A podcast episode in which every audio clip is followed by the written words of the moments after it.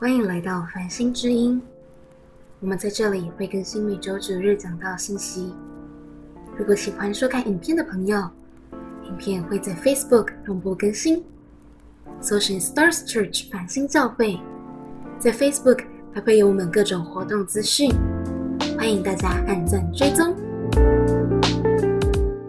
当中的 Q R Code。 好，那接下来我们邀请我们大家能够举起我们双手，拍手掌声来欢迎 Vincent 来到我们的当中。那些你选择跳过的问题。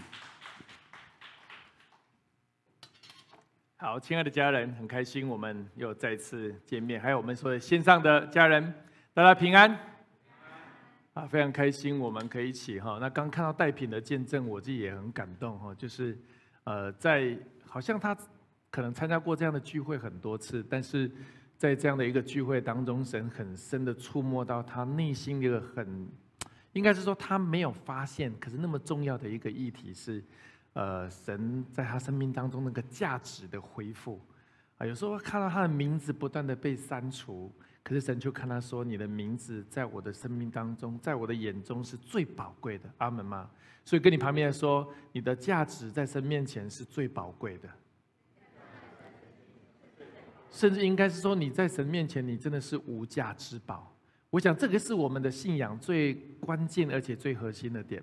那今天的敬拜也非常好哈。那今天呃，敬拜唱唱到第四首诗歌的时候，就是谈到说，上帝赐给我们这么棒的土地，无论你在什么地方，神把那个城市、把那个地、把那个家赐给你。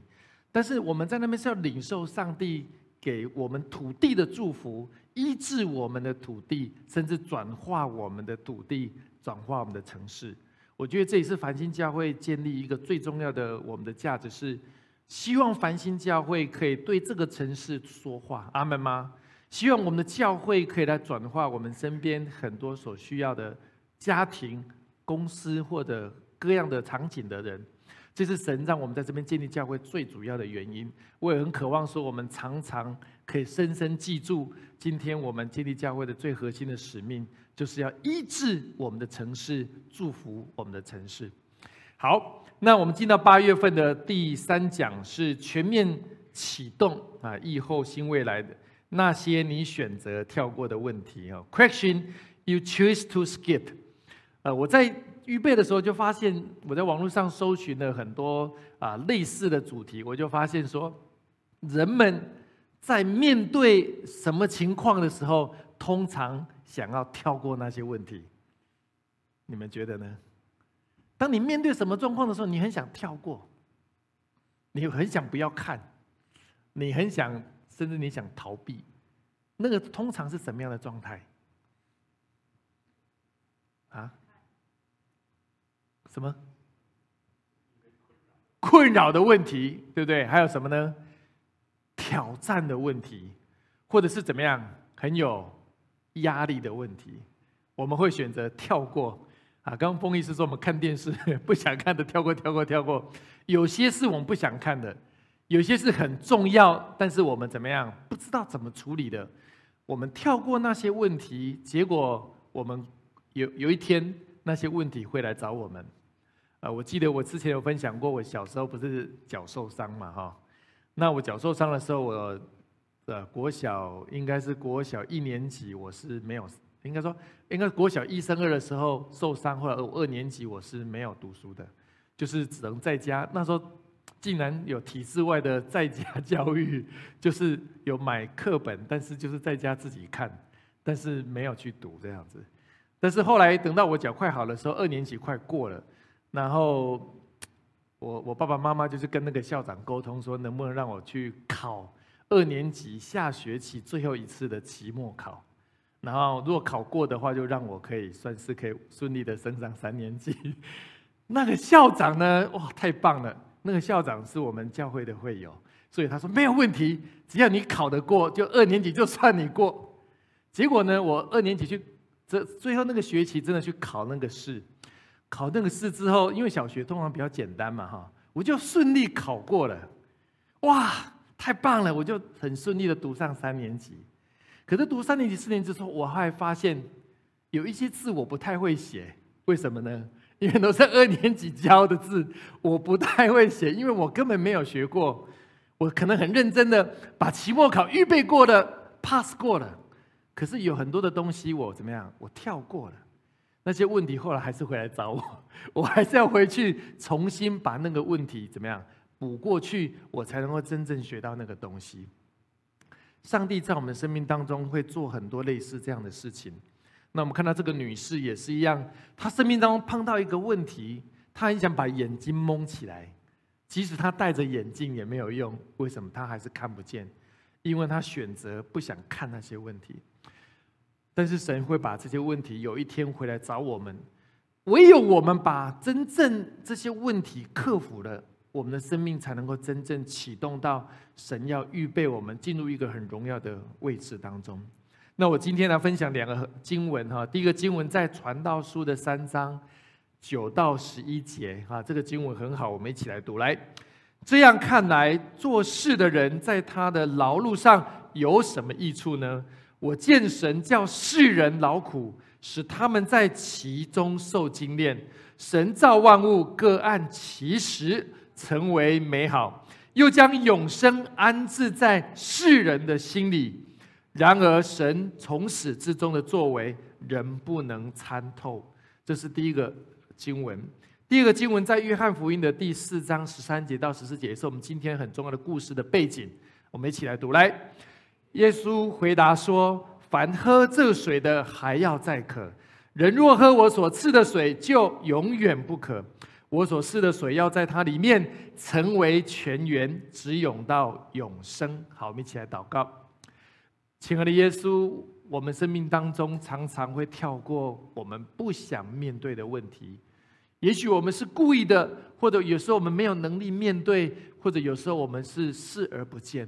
主，但是你渴望让我们跟你有一个真真实的面对面，好让我们那些议题、那些困境、那些让我们生命中很困扰的问题，好像那个问题可以在你里面得到一个全新的突破。谢谢耶稣，你要透过今天的信息建造我们的生命，在重启的季节，我们的生命可以全然的被你重启。我们这样祷告，奉靠耶稣的名，阿们。今天这个背景是这样子，在约翰福音四章十三节到十四节，因为这个故事我们也听过。在约翰福音第四章是耶稣其实做了一个很重要的事，第一个是遇见了一个撒玛利亚的妇人，这个是我们的背景。然后后面呢，他医治了一个大臣的孩子。那我们看下面这张图啊，耶稣通常他们是这样子，他那时候是在犹大地区，犹大地区就是在以色列的南边耶路撒冷的地方。他做他做完他的事情，就要往北上回到加利利。可是，一般呢，他们的做法是这样，因为中间就是撒玛利亚。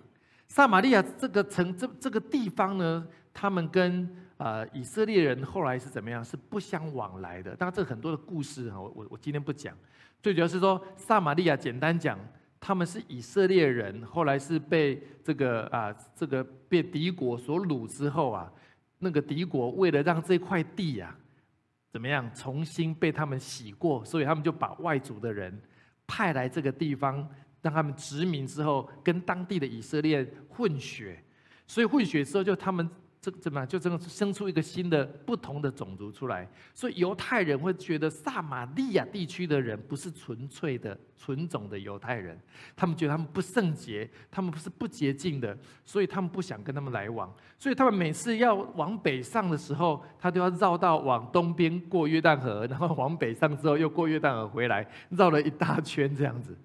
可是那次耶稣很特别，他就是特意往北上，直接走到撒玛利亚的那个一个小镇叫叙加。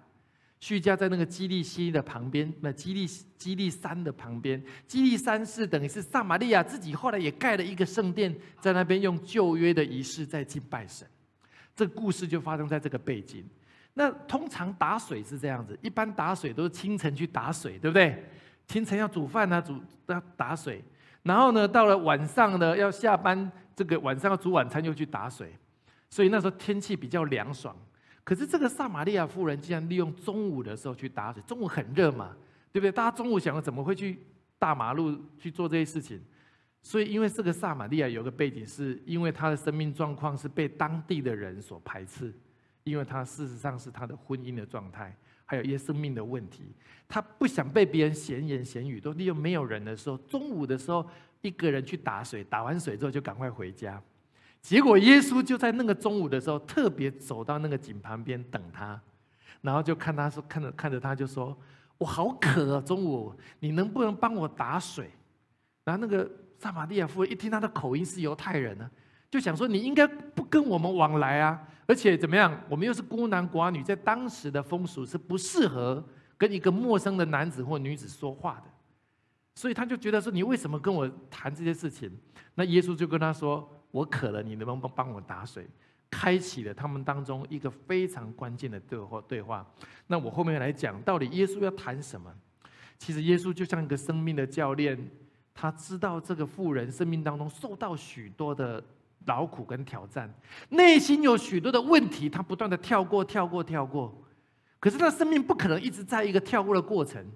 耶稣要把那些问题用一个很特别的方式要来医治他的生命，好让他有一个真实的重启。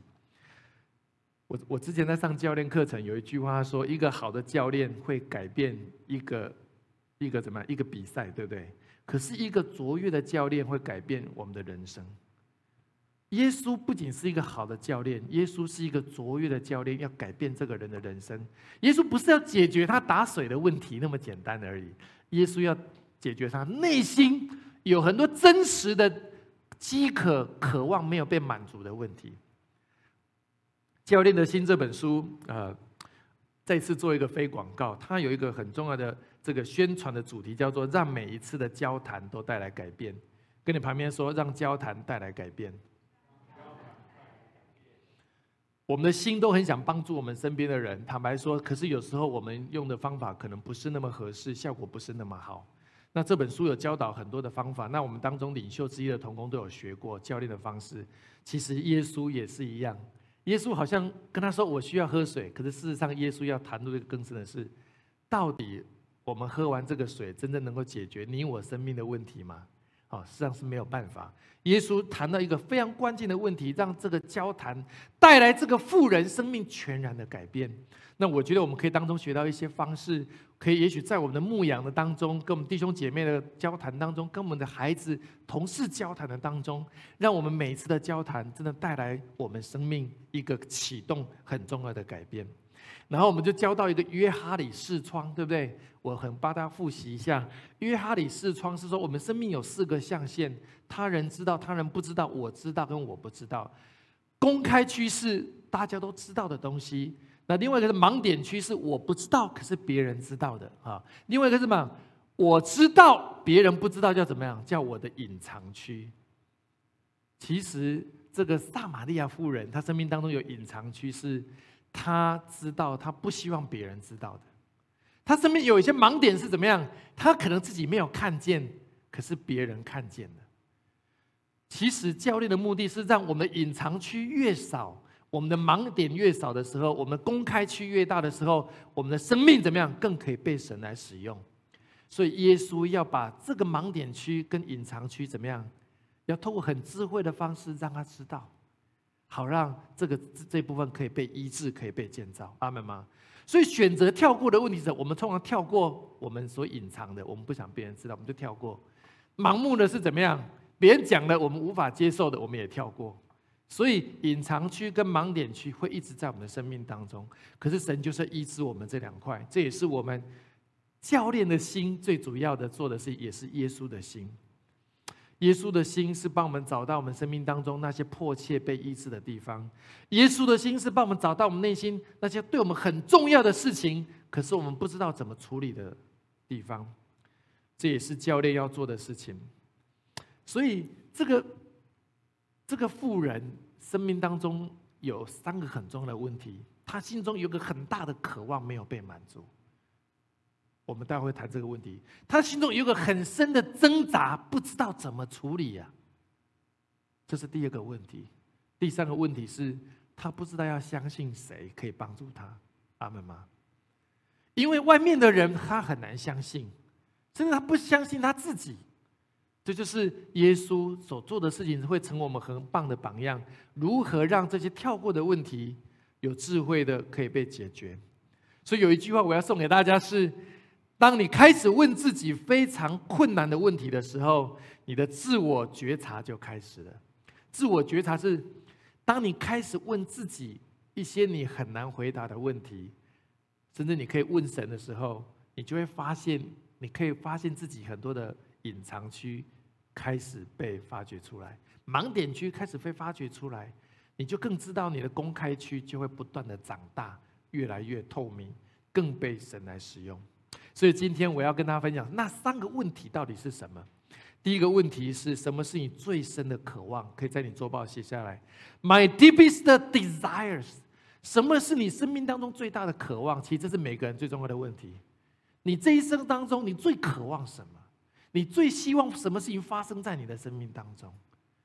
我, 我指的不是你可能你的工作目标、业务目标，或者是你的短期的家庭的目标，但这个也这个也很重要。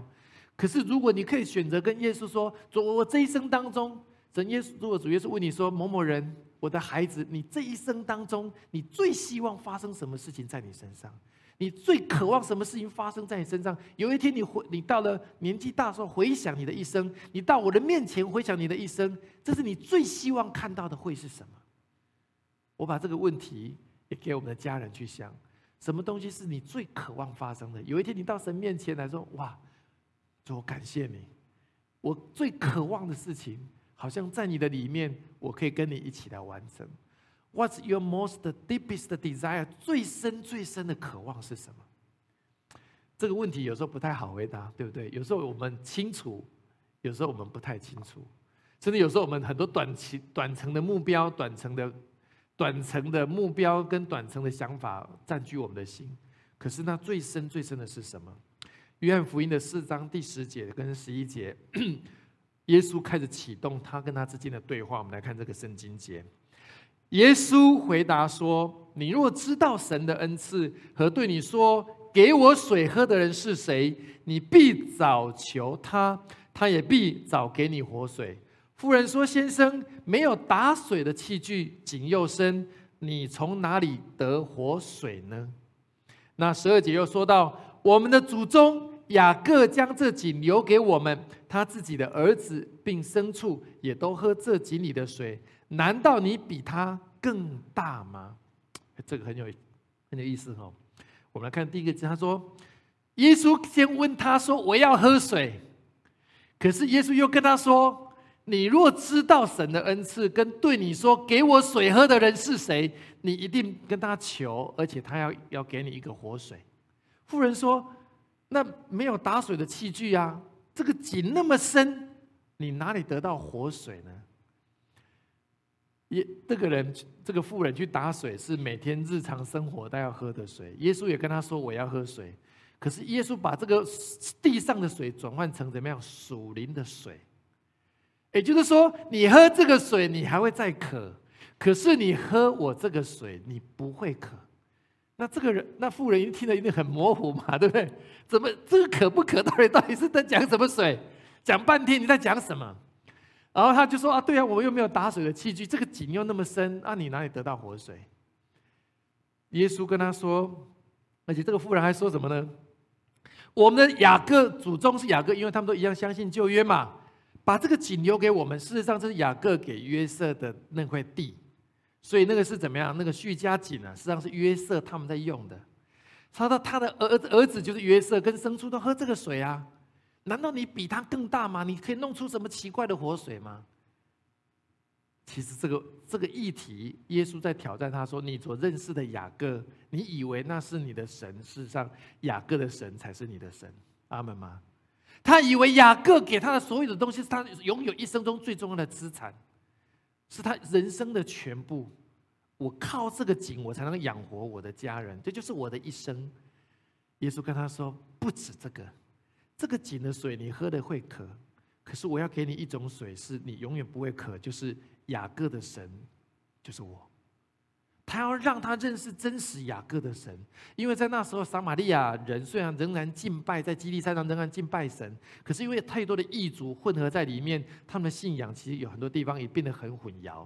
他们守着一个旧约的仪式，井又深代表是什么呢？好像这个井是非常深的，我不明白的，可是耶稣可以在不明白的当中把那个水拿出来给我们喝，以至于我们可以得到一种水是 living water， 上就是圣灵的活水。跟你旁边说，是圣灵的活水。只有你认识神的时候，耶稣开启一个新的重启的世代，你不再靠旧约雅各的遗产来喂养你，而弥赛亚要给你一个全新的救恩，全新的恩典，全新的活水，可以使你一生不再口渴。就是启动一个很重要的对话。撒玛利亚妇人她不断的跳过她生命当中的问题，她很希望被了解，她没有被了解，她希望被接纳，当时的人没有办法接纳她，她心中的渴望不敢讲也不能讲。这些跳过的问题一直成为她生命当中一个隐形的困扰，到最后只好视而不见，视而不见，认为我的一生就是这样子，我就是这样过日子就好了，管他人怎么讲，反正我就中午去打水，这些人就不敢骂我，不敢念我，看不到我，我看不见你，你也不要看我，我就这样过我的人生。可是耶稣认，耶稣就是要定义拯救他，耶稣就告诉他说，你的人生不只是有这样子。所以耶稣才会跟他说，马太福音的第五章第六节说，饥渴慕义的人有福了，因为他们必得饱足。如果您很渴望，你最深的渴望跟神有对话的时候，我鼓励我们的家人，你今天就跟神祷告说，主啊，我心中最深的渴望是什么？我心中最深的期待是什么？主啊，求你来引导我，求你来帮助我，求你来建造我，走上你为我预备最深最深的荣耀的道路。我不要只有每天打水，好像 来, 来满足我每天的生活。他每天中午就要去打水嘛，就是他的生活。其他人是每天早上每天晚上，就好像我们的工作，我们的日常，我们要衣食住行，我们要忙这些，这个没有错，神都知道，神也知道这是维生我们很重要的工具跟过程。可是神说，你的人生不只只有这个，你不是只有靠这个水来养活你，我要给你一个 living water， 是圣灵的活水，内住在你当中，它不会离开你的，那样的水进入你的生命。所以这是我们第一个问题，你最深最深的渴望是什么？求神帮助我们所有的家人，我们最深的渴望可以在主的里面找到最深的渴望，而且可以得到最深的满足。第二个问题是，我最大的挣扎是什么？ My biggest struggle。 第二个最问题我们常跳过的是，我最大的挣扎是什么？我们不能讲，也不知道怎么讲，也不知道跟谁说。我每次在过去在帮人家做教练的时候，我有分享过，无论是企业的高层领导者，或者有一些甚至有一些是牧者，任何人都是一样的，是我觉得他们对我有一种信任，当然我我有跟他们写合约，我一定会帮他们保密，然后他们会跟我谈他们内心的挣扎，工作的困扰，或者生命当中的困扰，然后我会为他们祷告，跟他们有一些对话。我不知道，我刚开始要做这工作之前，我也很犹豫要做这种工作，那那个那个听这种东西其实负担是很重的。可是后来我每次听完我为他们祷告之后，其实我心中也会有个释放。我看到他们当中慢慢露出一种轻松跟微笑的时候，我就觉得说，哇，这个工作真的从我角度是有意义的，因为他们有些放在心中很深很久的东西，他不知道跟谁讲，也没有地方讲，而且看他们工作那么繁忙，这么重要。其实耶稣也是要来帮助每一个我们的家人，无论你在哪里，我们一定有最深的挣扎。就像这个人推了一个非常重要的一个球，他不要让它下滑，他能够撑多久？我们生命当中有些挣扎是我们要顶住它，可是我们真的撑到最后，我们可能会被它压过去，除非我们把这个球交给谁？交给耶稣。耶稣就是要把这个妇人生命当中最大的挣扎那个球把它接起来。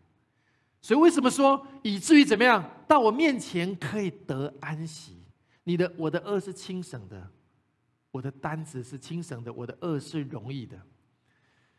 约翰福音的第四章十五节，那个妇人听到说有活水，就跟他说：“先生，请把这个水赐给我，我也要喝，我就不再渴了，我就不用每天来打水了。”他认为还是一个怎么样物质的水，你能不能给我一桶水，我就不用每天来打水，我把这一桶摇回去之后就可以用到我见里面的时候，哇，太好了！因为我每天去，我都要看人家有没有在看我。这些人给我压力的人能不能在看我？这些人会不会给我异样的眼光？那现在很多地方干旱，搞不好还弄不到水。他心中有很多的挣扎跟压力。结果耶稣就对他说：“你叫你的丈夫到这里来。”妇人说：“我没有丈夫。”耶稣说：“你说没有丈夫是不错的。事实上你有五个丈夫，你现在的有的还不是你的丈夫，你这话是真的。”哇，这个耶稣竟然点到一个很难谈的问题。他看到这个妇人对活水开始有一种渴望，对不对？我要喝活水，我要喝活水，你把活水赐给我。耶稣要接下来跟他谈救恩的问题，是活水就是生命的救赎，是我就是来拯救你的生命。可是耶稣来拯救我们生命的时候，他要处理的一个很重要的问题是什么问题？是我们生命软弱的问题，是我们罪的问题。这是很难谈的，可是耶稣还是要把它谈出来。耶稣就跟他说： 你, 你把你的丈夫叫来。其实真正耶稣的重点就在这里，谈半天就是要谈这个。那他就说我没有丈夫，其实他讲的也是对，因为她现在的那个丈夫，他们是没有正式结婚的。简单讲，她是一个同居的关系，而且她以前已经怎么样，跟五个丈夫已经离婚过了。那犹太人的法律是这样子，你可以离婚两次，第三次就不能再离婚了，所以你顶多就是有三任丈夫。她曾经正式的就有五任，表示其实在撒玛利亚地区，她的律法已经怎么样，已经很混淆了，跟以色列、跟犹太地区已经不一样，因为太多的异族在那边，所以他们那个那个风俗习惯已经受到当时的风俗、当时的状态所影响，所以他们原本的律法已经怎么样混淆了。而且她现在的丈夫是同居的，所以耶稣跟她说：“你没有丈夫，完全正确，因为现在的也不是，啊，以前的也都离开了。你这话是真的。”哇，那个人吓到，就说：“你怎么可能会知道我这个事情？”这个是一个很难谈的问题。耶稣跟他谈到你的生命最大的挣扎就在这里，以至于你每天为什么不敢去人多的时候打水，就利用中午，因为你不想让别人闲言闲语。可是你的生命又很需要爱，对不对？你生命很需要人接纳你，你生命很需要人渴望你，你希望你生命有人希望有人爱你。可是你不知道怎么解决这个问题，你卡住了，所以你只能用你的方法解决。可是耶稣说：“这不是我的方法，我仍然要帮助你进到合我心意的方法，你才能够得到一个最真实的满足。”这就是耶稣要跟他谈的一个很关键、很困难的问题。在约翰一书二章十六节，我们一起来读这个经节。我想我们都读过，一起来。因为凡世界上的事，就像肉体的情欲、眼目的情欲，并今生的骄傲，都不是从父来的，乃是从这世界来的。那英文说 lust of the flesh, lust of the eyes, and the proud of the life, not of the Father, but is of the world。 在撒玛利亚的世界跟异族的风俗，还有怎么样，当时的亚述帝国把当时的文化放到撒玛利亚，以至于为什么犹太地区的以色列人会认为他们已经不是纯种的犹太人，我们不想跟他交往，因为他们是不圣洁的，所以他们彼此拒绝，然后彼此建自己的圣殿，在两个山，一个在耶路撒冷，一个在基利心山，呃，基利心山，然后两个互相，我们才是真的，就是这样子。然后后来他们也彼此破坏彼此的圣殿，所以那时候这样的背景是，也因为我们生命当中都有软弱，其实神都知道。神知道我们生命一定都有软弱，因为他爱我们，他知道我们，可是他希望我们用一个不同的角度来克服我们心中最深的挣扎，他就会医治我们心中最大的难处。肉体的情欲、眼目的情欲、今生的骄傲，上次我有分享，就像啊夏娃啊的这张图一样，啊夏娃看到那个善恶果很漂亮，可是上帝说不能吃嘛，对不对？蛇就跟他说：“你可以吃，你要不要吃吃看？这么漂亮，这么好吃，上帝真的有说过吗？上帝有讲过吗？”蛇最大的角色就是撒旦，而撒旦就是一个说谎者。跟你旁边说，撒旦是说谎者。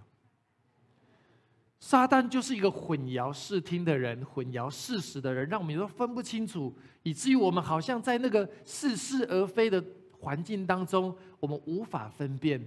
而夏娃看到的确眼目的情欲真的很漂亮，吃起来可能也很好吃，然后他不仅吃了，而且拿给亚当。亚当也没有分辨嘛，亚当吃就直接，亚当其实知道不能吃，亚当看夏娃吃的也拿起来吃，她的老公也没有怎么样，坚守在神给他们的律例当中，她的老公也很软弱，然后就吃了，以至于他们就走到生命当中的另外一个错误的路，他们必须逐出了伊甸园，承受了他们必须许多肉体的痛苦。可是神不希望他的孩子这样，所以为什么耶稣基督来就要拯救我们，回到原本神造我们最荣耀的样式？所以眼目的情欲、今生的骄傲跟肉体的情欲，这是我们生命当中很真实碰到的。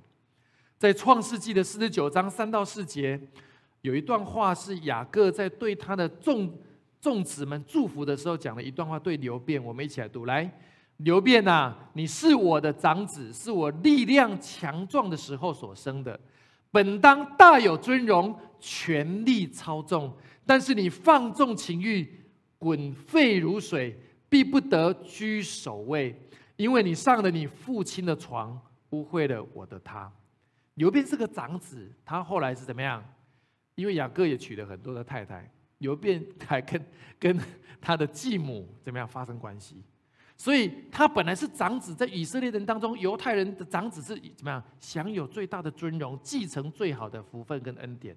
他本来是要权力当中，可是因为他放纵他的情欲，他没有办法控制自己的情欲，所以他就讲他不得居首位啊，非常可惜，他失去了他无论属灵跟属世的位分。所以亲爱的家人，我相信我们每个生命当中都有很些软弱，但是我们求神帮助我们，在重启的季节，我们生命我们最深的渴望可以被神重启，我们最深的挣扎也可以被神重启。阿们吗？神定义我们是要让我们怎么这样放到对的位置，好让我们可以居首不居尾，我们可以居上不居下，这是神对我们的祝福。耶稣的水是真的，但是他是渴望帮助我们内心最深的渴望跟最深的挣扎。坦白说，这两个问题是同一个问题。有时候最深的渴望是我们最期待的，可是也有可能因为最大的挣扎是因为我们想得到那个东西。如果挣扎没有处理，渴望就没有办法完成，大家同意吗？所以罪的问题没有处理，其实那个救恩没有办法成为他生命中最大的力量，所以耶稣才会跟他说这些话。所以他才说，哇，他很惊讶，你怎么会知道我？你怎么会知道我的生命？你到底？但是这个妇人很很很厉害，她就是因为她已经知道跳过很多问题了。她谈到耶稣谈到这个问题的时候，她就马上跳过另外一个问题，她就跟耶稣说：“你知道我们的祖先这个拜上帝都是在这个这个圣殿拜吗？这是我们拜上帝的地方，就在这里啊，就是在就在这里这个撒玛利亚的圣殿吗？”她就突然转移话题，因为这个问题让她很难堪嘛。你知道耶稣就跟她说：“没有错。”我今天没有，我今天没有把经文秀出来。耶稣跟他说：“没有错，你想敬拜是对的。可是耶稣敬拜不是在这个山，也不是在我们的耶路撒冷，因为撒玛利亚认为说敬拜神只有在我们这里才真的，你们耶路撒冷是假的。那犹太人认为只有耶路撒冷的圣殿敬拜是真的，你们那是假的。互相争来争去，到底谁才是对的？”耶稣说：“不是在这个山，也不是在那个山。”他说：“神是个灵，唯有怎么样心灵诚实敬拜我，才能够真实的敬拜我，不是用任何的仪式或争谁才能够真正敬拜我。”耶稣 点, 点出一个更重要的问题是：我知道你想跟我谈这个，但是我想再把主题拉回去是，只有神的，只有用心灵诚实敬拜我，你才能够真实的认识我，不是用雅各的仪式也不是用撒那个耶路撒冷的仪式，意思是说，唯有你接受我的救恩，圣灵住在你的里面，那个心灵跟诚实的敬拜才是怎么样合我心意的敬拜，你的活水才能够在这个敬拜当中涌流出来。这就是耶稣对撒玛利亚讲的。虽然他把话题要带过啊，不要谈这个，在谈圣殿，耶稣仍然把他拉回说，真正的敬拜心灵诚实是来自于你接受神的活水，你就可以用心灵诚实来敬拜他。约一书的二章十七节，这个经文我们一起来读，来，这世界和其上的情欲都要过去，唯独遵行神旨意的是永远长存。我相信神给我们肉体，给我们眼目，都是要活在他的旨意当中，就可以发挥最大的功能。阿们吗？神在我们的肉体，当然我们有七情六欲，但是我们在对的位置、对的方式，我们可以享受神祝福我们的。神让我们很，我们的眼睛可以看到这个世界很漂亮。我认识很多很棒的设计师，或甚至一些画家，他们画的东西很棒，像我们的这个繁星话语，哇，每次都有很棒很棒的创作。你看神给我们很多的聪明智慧，可是用在神的国度就会非常有影响力，而且非常能够祝福人。神希望我们给我们的恩赐是用在这些对的位置，好让我们所做的事情是可以永远长存。不是说不是说神给我们赏赐的这些肉体错，不是，是用在对的地方就要蒙受最大的祝福。啊，有一句话送给我们的家人，当我们最大的挣扎被耶稣医治的时候，将成为我们生命新的力量。阿们吗？当妇人的这一块挣扎，她渴望爱情，她渴望婚姻，她渴望爱的时候，她真正遇见耶稣的时候，耶稣的爱成为她的生命的爱，她有一种力量就起来，她不需要不断换一个伴侣跟配偶才能够满足她。说真的，那个永无止境啊！我不知道这样讲对不对，就是我们刚结婚的时候，我们对我们的配偶、婚姻、家庭有充满了无限无限的期望，对不对？你你把你所有的期待都放在对方身上，希望他来满足你的一切。但是很真实的是这样子吗？不是，他没有办法满足你的一切，因为他不是神，他也很希望你满足他的一切，你也不是神，所以我们当中的矛盾就这样产生的。我们对对方的需所求也这样产生的，你的所求越高，对方越用力，到最后你的失望也很大。你会觉得说对婚姻很失望，你对关系很失望，对感情很失望，你发现这些没有办法满足你。那撒玛利亚妇人她没有方法，那就好啊，去签一签字离婚，然后再换一个，也许下一个会更好。过了不久，同样的问题产生，她认为下一个能够满足她。他第一个很内向，第二个找很外向的，第二第二个太外向了，每天都不在家，第三个找一个中间的，就中间的又不内向又不外向，哇，无法适应，再签字，再找一个不什么向的，东西南北向也不行，要签。那到第五个，哇，也不行，可怕，地球人找不到，找火星人。我们生命当中很希望别人成为我们最大的满足。耶稣说这样的满足是不可能发生，这样的水你要永远去打，而且每天要去打，而且这个水不知道今天有没有，明天有没有，你都不知道。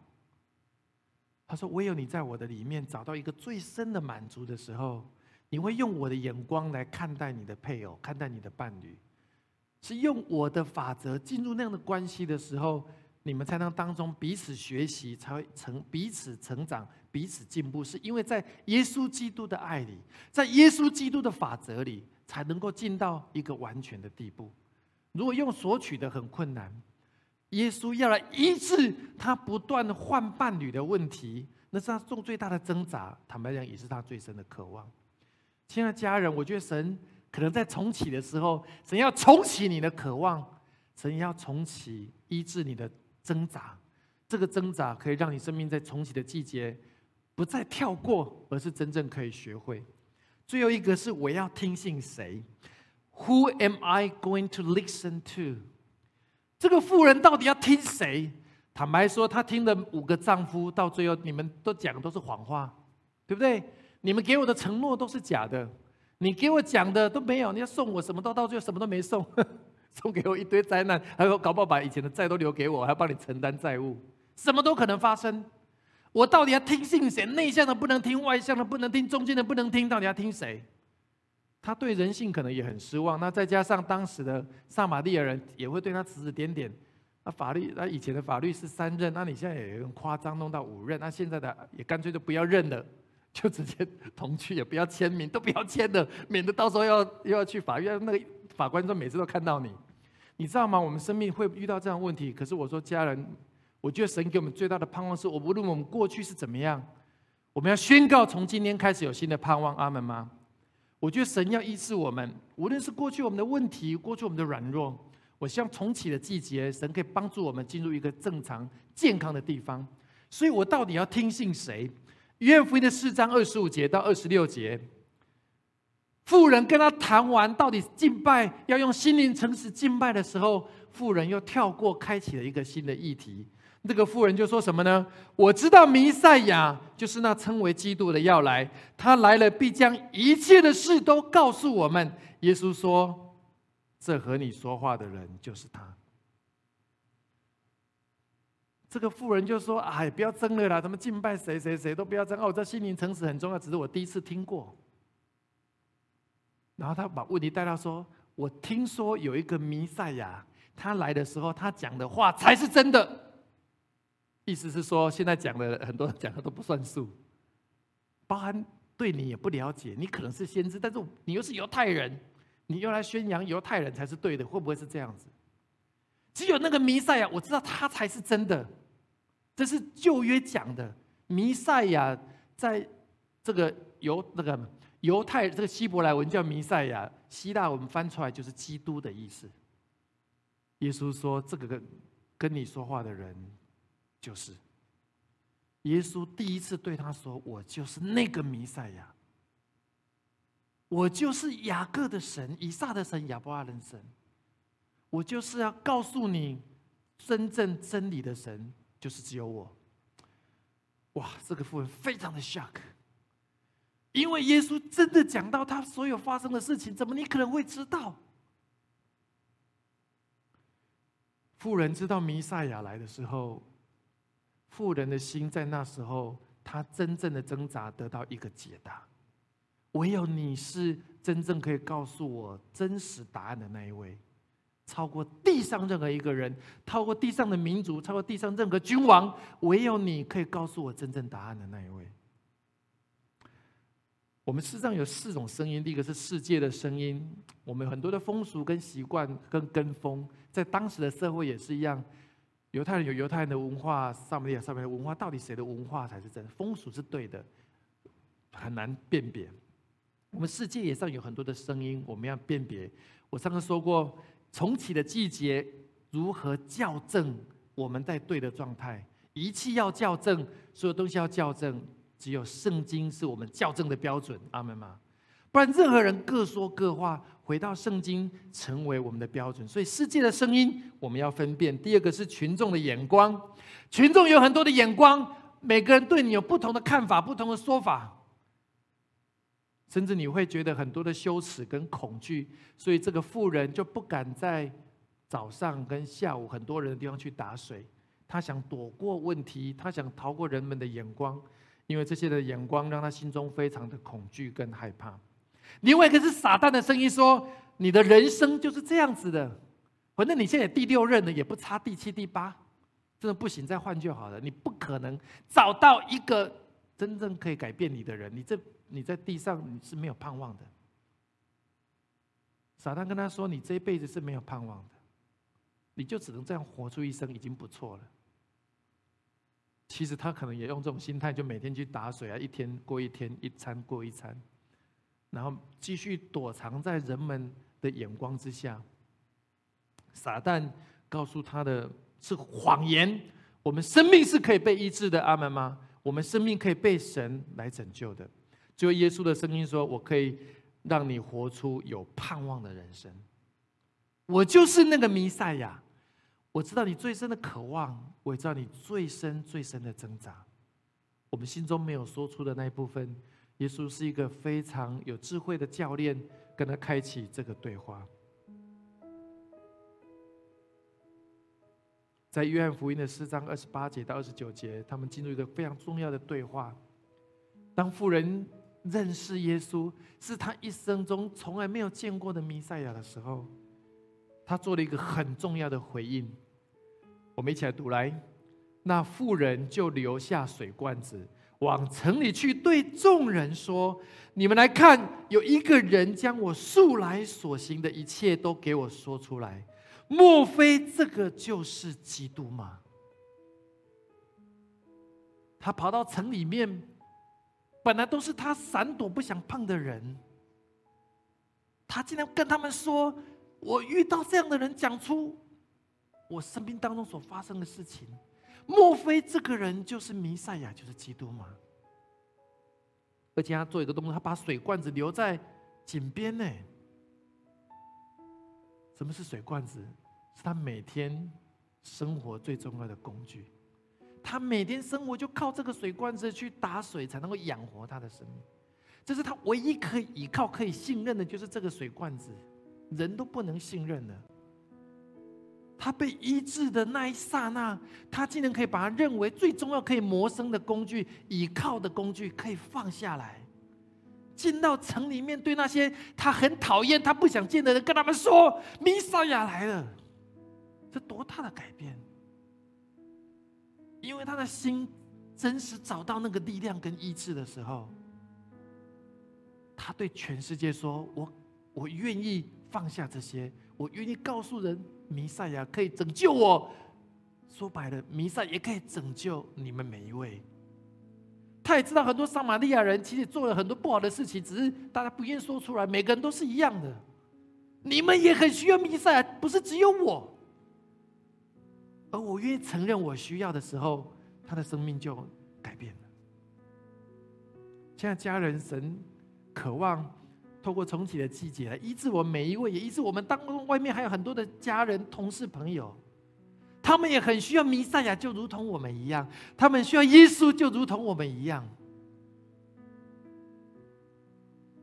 水罐子不再是他唯一可以依靠的，而耶稣的活水取代了地上有限的水。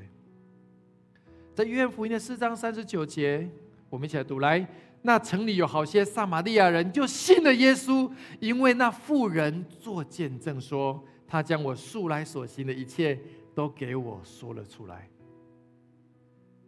一个在当时社会最不被 看, 看不起的一个人，没有社会地位，一个没有影响力，甚至被大家所轻视的人，他的影响力不是靠着水罐子，不是靠着宗教的领袖，不是靠着他社会的地位，他的影响力是来自于他在神面前真实的接受耶稣，他承认他的软弱，被神医治的时候，他从最微小的，他可以把福音传给那最高的。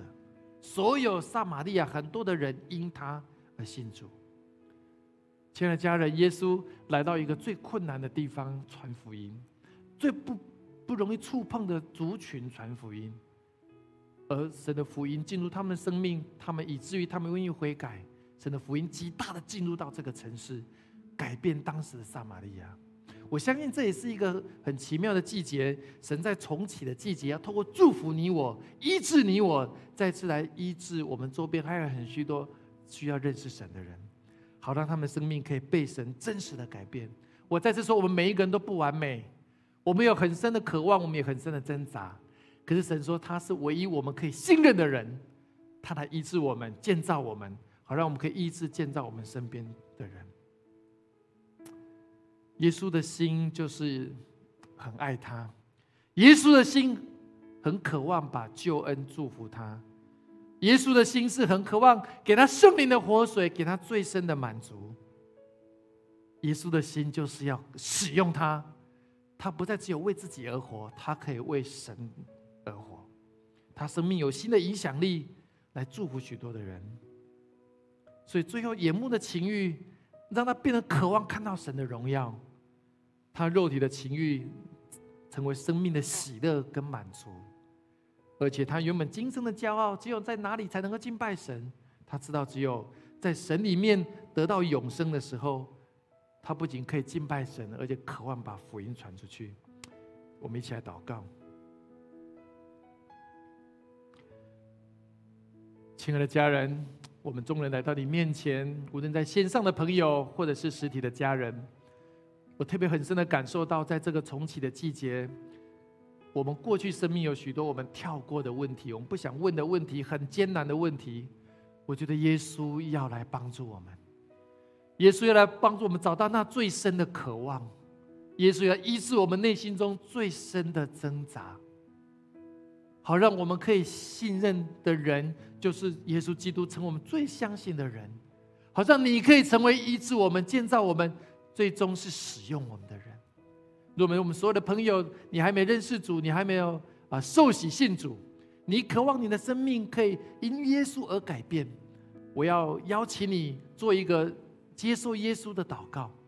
如果你愿意的话，我祷告一句，你跟我祷告一句：亲爱的耶稣，亲爱的耶稣，我来到你面前，我来到你面前，我要邀请你，我要邀请你进到我的心中来，进到我的心中来，成为我生命的救主，成为我生命中的救主，成为我一生的引导，成为我一生的引导。我过去曾经得罪你，我过去曾经得罪你，我曾经得罪人，曾经得罪人，甚至得罪自己，甚至得罪自己。求你赦免我的罪，求你赦免我的罪。在这个重启的季节，在这个重启的季节，我渴望把我最深的渴望，我渴望把我最深的渴望，我把我最深的挣扎，我把我最深的挣扎交给你，交给你，好，好让我成为新造的人，好让我成为新造的人。我如此的祷告，我如此的祷告，奉靠耶稣基督的圣名，奉靠耶稣基督的圣名。阿们，阿们。如果做这个祷告，我要恭喜我们的家人或朋友，你继续来到我们当中来认识神。